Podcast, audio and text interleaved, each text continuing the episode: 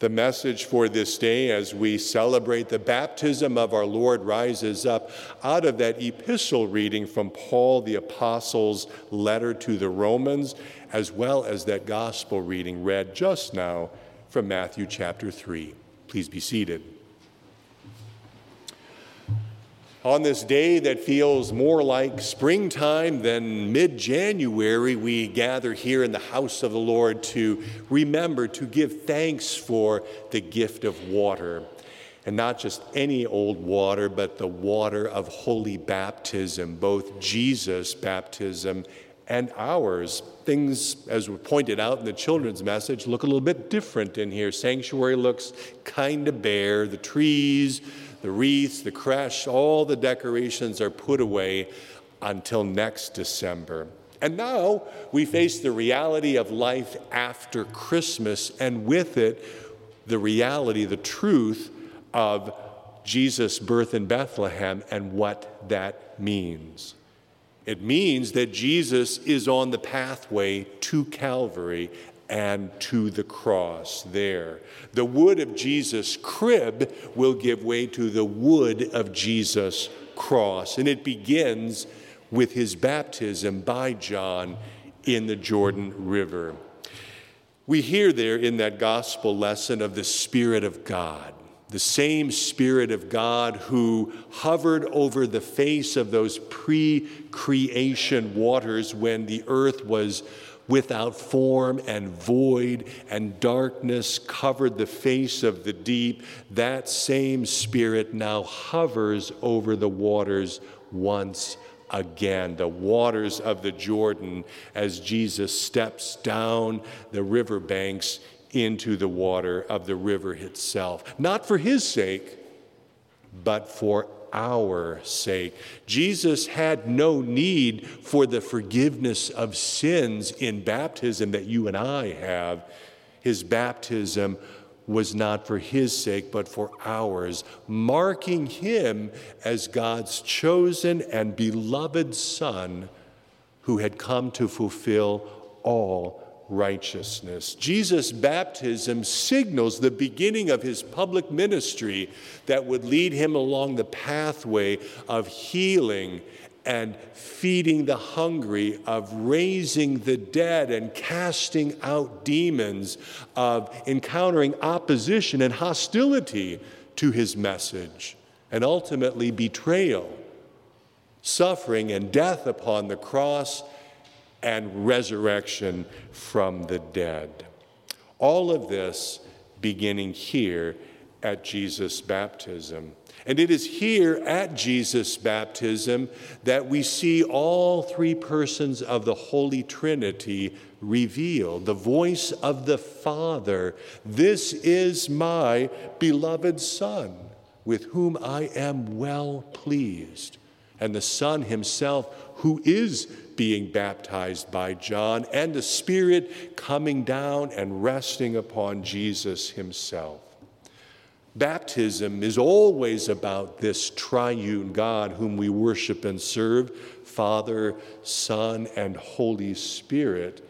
And that is what our focus in worship today is all about. Because of what Jesus has done for us, because of our baptism into Jesus' own death and resurrection, we are called to walk in newness of life.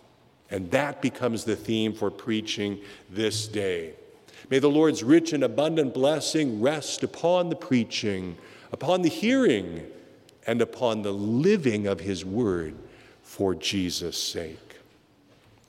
Well, that's a picture of what the Jordan River looks like. Not much of a river, really, is it?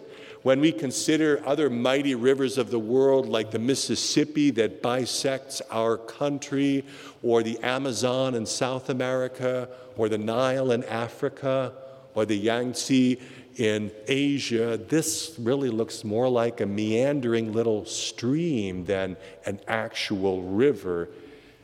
And yet, this river is hugely important in salvation history as we read in Scripture. This is the place where God's people of old entered into the promised land after their 40 years of wandering in the wilderness. Scripture tells us that when the soles of the priests' feet who were carrying the Ark of the Covenant touched those waters of the Jordan River, the waters stopped.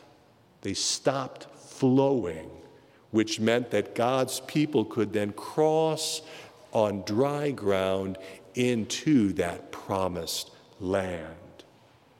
And when they did, then what? Well, it wasn't all roses for them, quite frankly. God's people were called then to walk in newness of life, but they really didn't do that. They did not keep covenant with God as He had asked them to. They were really often more about themselves than about God, maybe like us. Time and again, they were chasing after other gods of other peoples that are not gods at all, as they were looking for some new identity, some new purpose, some new shiny thing out there that would make everything better.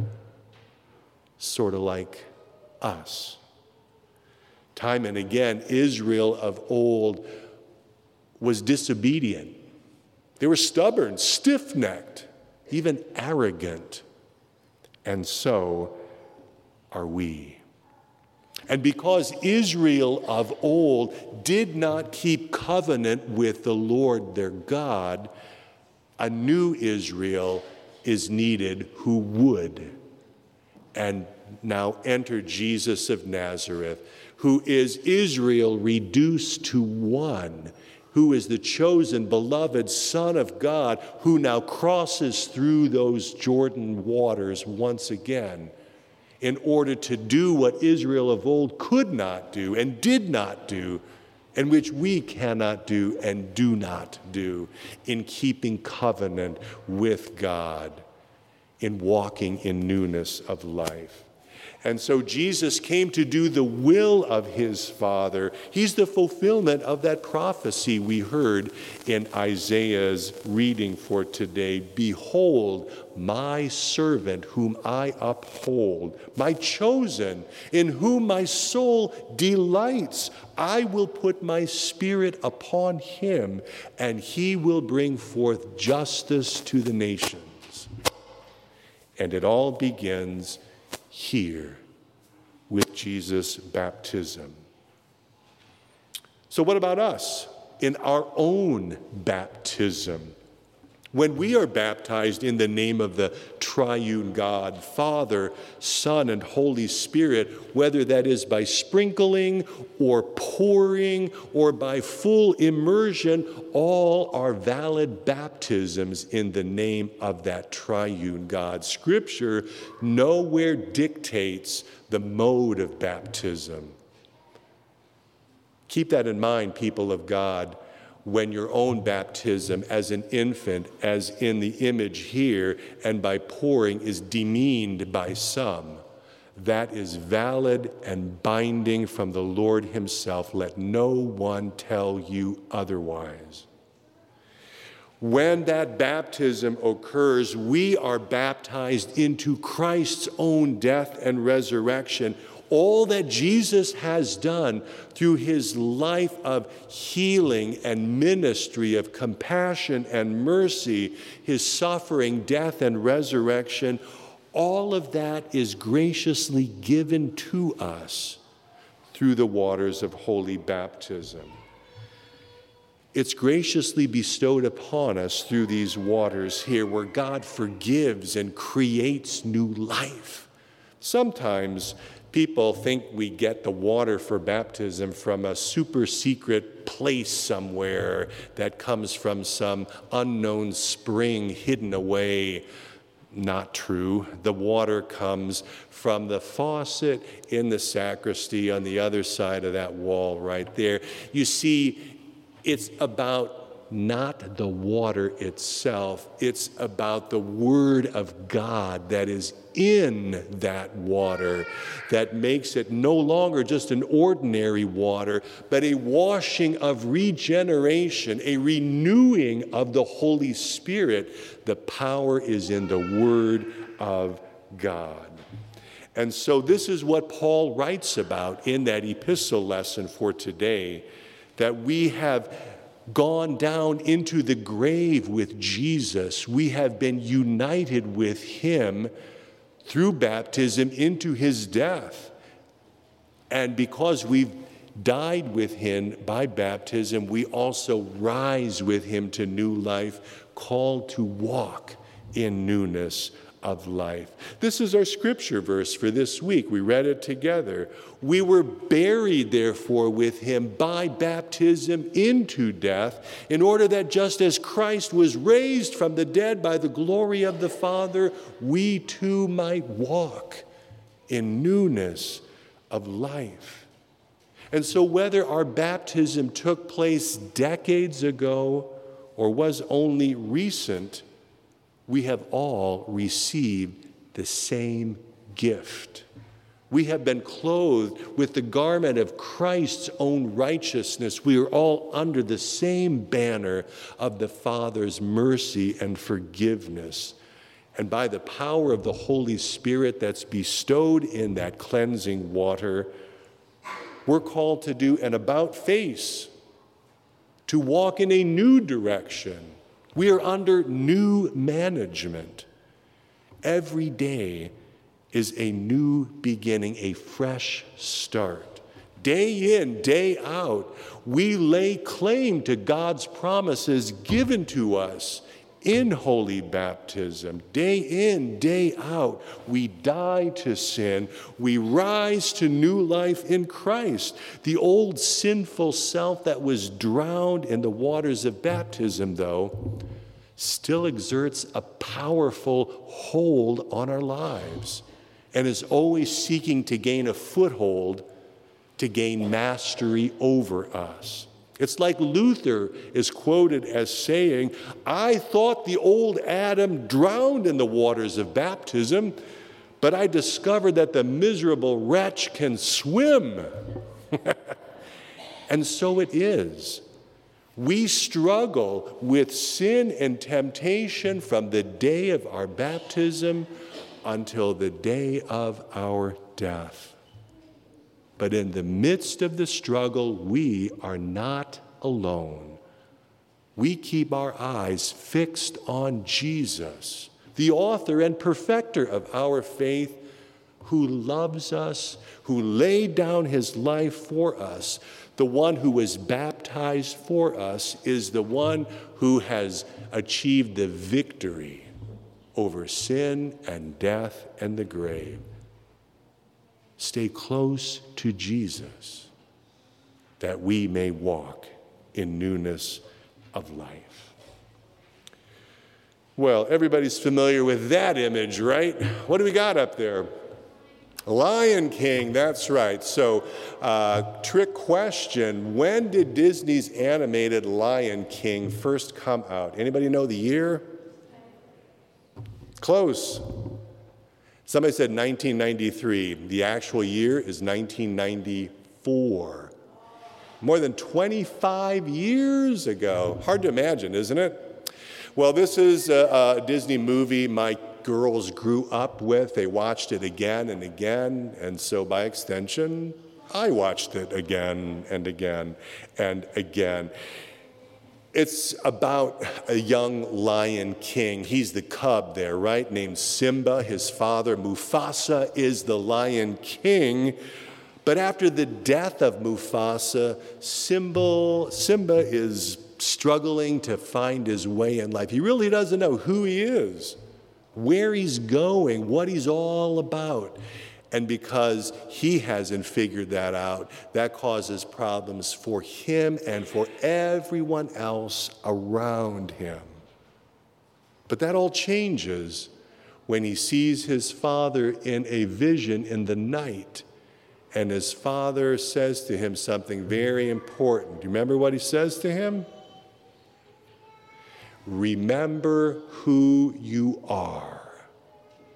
And that puts Simba on a new pathway in life. And that's what our King says to you this day also. If you don't take anything else away from this sermon, take that. Remember who you are. You and I, we are sons and daughters. We are children of our King who has laid down his life for us, who now calls us to walk in newness of life day in and day out. Maybe you've wandered pretty far from that covenant of grace first given you in holy baptism. Maybe you feel like you're not worthy of God's grace because of something that you've done or said. Maybe you just feel overwhelmed and overburdened with the cares and worries of this life. Everything else is closing in on you. Maybe your faith has just become flat and you've lost the joy of salvation. And when that happens, and it does happen for all of us, remember the word of the Lord through Isaiah that we heard in today's Old Testament lesson. A bruised reed he will not break, and the dimly burning wick he will not quench. So when we feel like we're broken and ready to snap off, when we feel like our light is almost ready to go out, the Lord gives grace and strength, mercy to help in time of need.